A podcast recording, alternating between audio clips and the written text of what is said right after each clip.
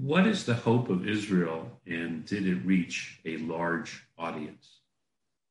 So, The Hope of Israel was his book. He wrote two main treatises dealing with messianic themes. Um, one is The Hope of Israel, and the other is The Glorious Stone. And The Glorious Stone is Menasseh's interpretation of some of the book of, of some passages from the book of Daniel, in which he lays out his views on um, what the messianic age is, how do these passages have a messianic import, and so on.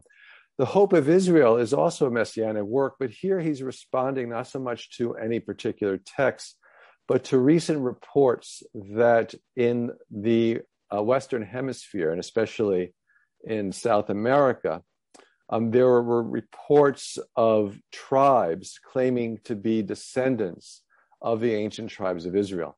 And these reports, which were brought back to Europe uh, in the 17th century, created a great deal of excitement among um, Christian millenarians and Jewish messianists.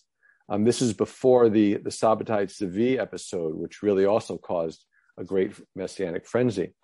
Uh, and so Menasseh wrote this book in which he um, recounts the experiences of this individual, Montezinos, who made the claim of having discovered one of the lost tribes.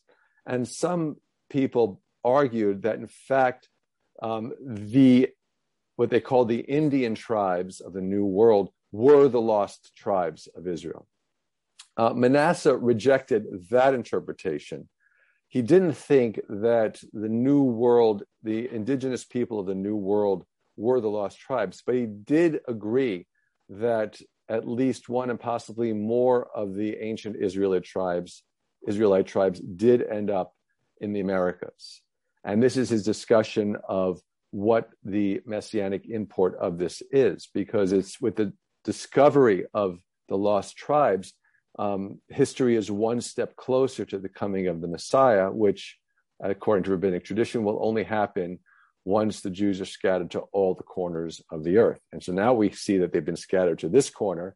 Um, and this actually inspired Menasseh to undertake, well, one of the inspirations for Menasseh to undertake his mission to have the Jews readmitted to England, because there's still this corner of the world where the Jews are forbidden.